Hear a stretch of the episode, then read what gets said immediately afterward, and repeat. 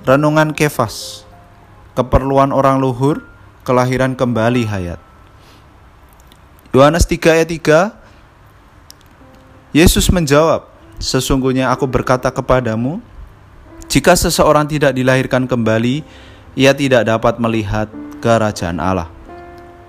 Peristiwa dalam Yohanes 4 sangat berbeda dengan peristiwa Nikodemus dalam Yohanes 3 Nikodemus adalah seorang yang bermoral dan luhur. Perempuan Samaria ini amoral dan hina. Peristiwa pertama memperlihatkan seorang laki-laki dengan pencapaian yang luar biasa. Sedang peristiwa kedua memperlihatkan seorang perempuan yang berkelakuan memalukan. Laki-laki itu orang Yahudi, sedang perempuan itu orang Samaria.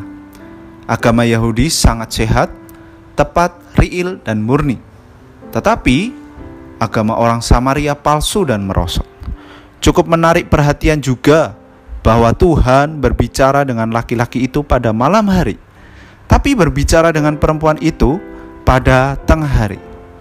Pada malam hari, laki-laki itu datang kepada Tuhan. Pada tengah hari, Tuhan mendatangi perempuan itu.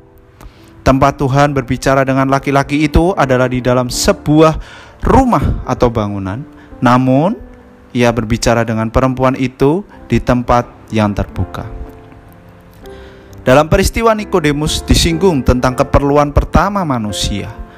Menurut pengalaman rohani, keperluan pertama umat manusia ialah dilahirkan kembali. Dalam ekonomi Allah, kebutuhan pertama bagi manusia adalah dilahirkan kembali. Kehendak kekal Allah ialah mendapatkan sekelompok manusia yang telah dilahirkan kembali oleh hayat ilahinya dan yang sama dengan dia dalam hayat maupun sifat sehingga mereka bisa menjadi ekspresinya yang korporat sampai selamanya. Inilah kehendak kekal Allah dan inilah ekonomi Allah. Untuk menggenapkan kehendak ini, kita harus dilahirkan kembali agar kita mempunyai hayat ilahinya. Sobat Kefas, Kerajaan Allah hanya dapat dimasuki melalui kelahiran, bukan melalui perbuatan.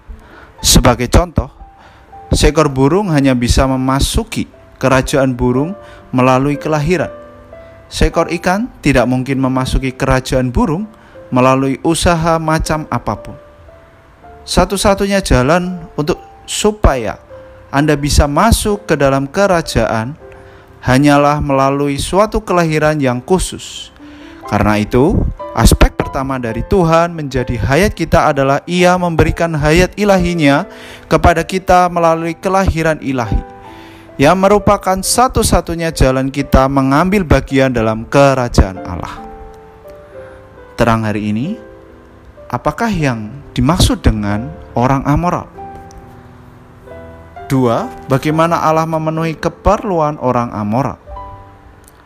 Poin doa kita Berdoa agar Tuhan membawa kita semua menjadi orang-orang yang melihat bagaimana kondisi kita hari ini.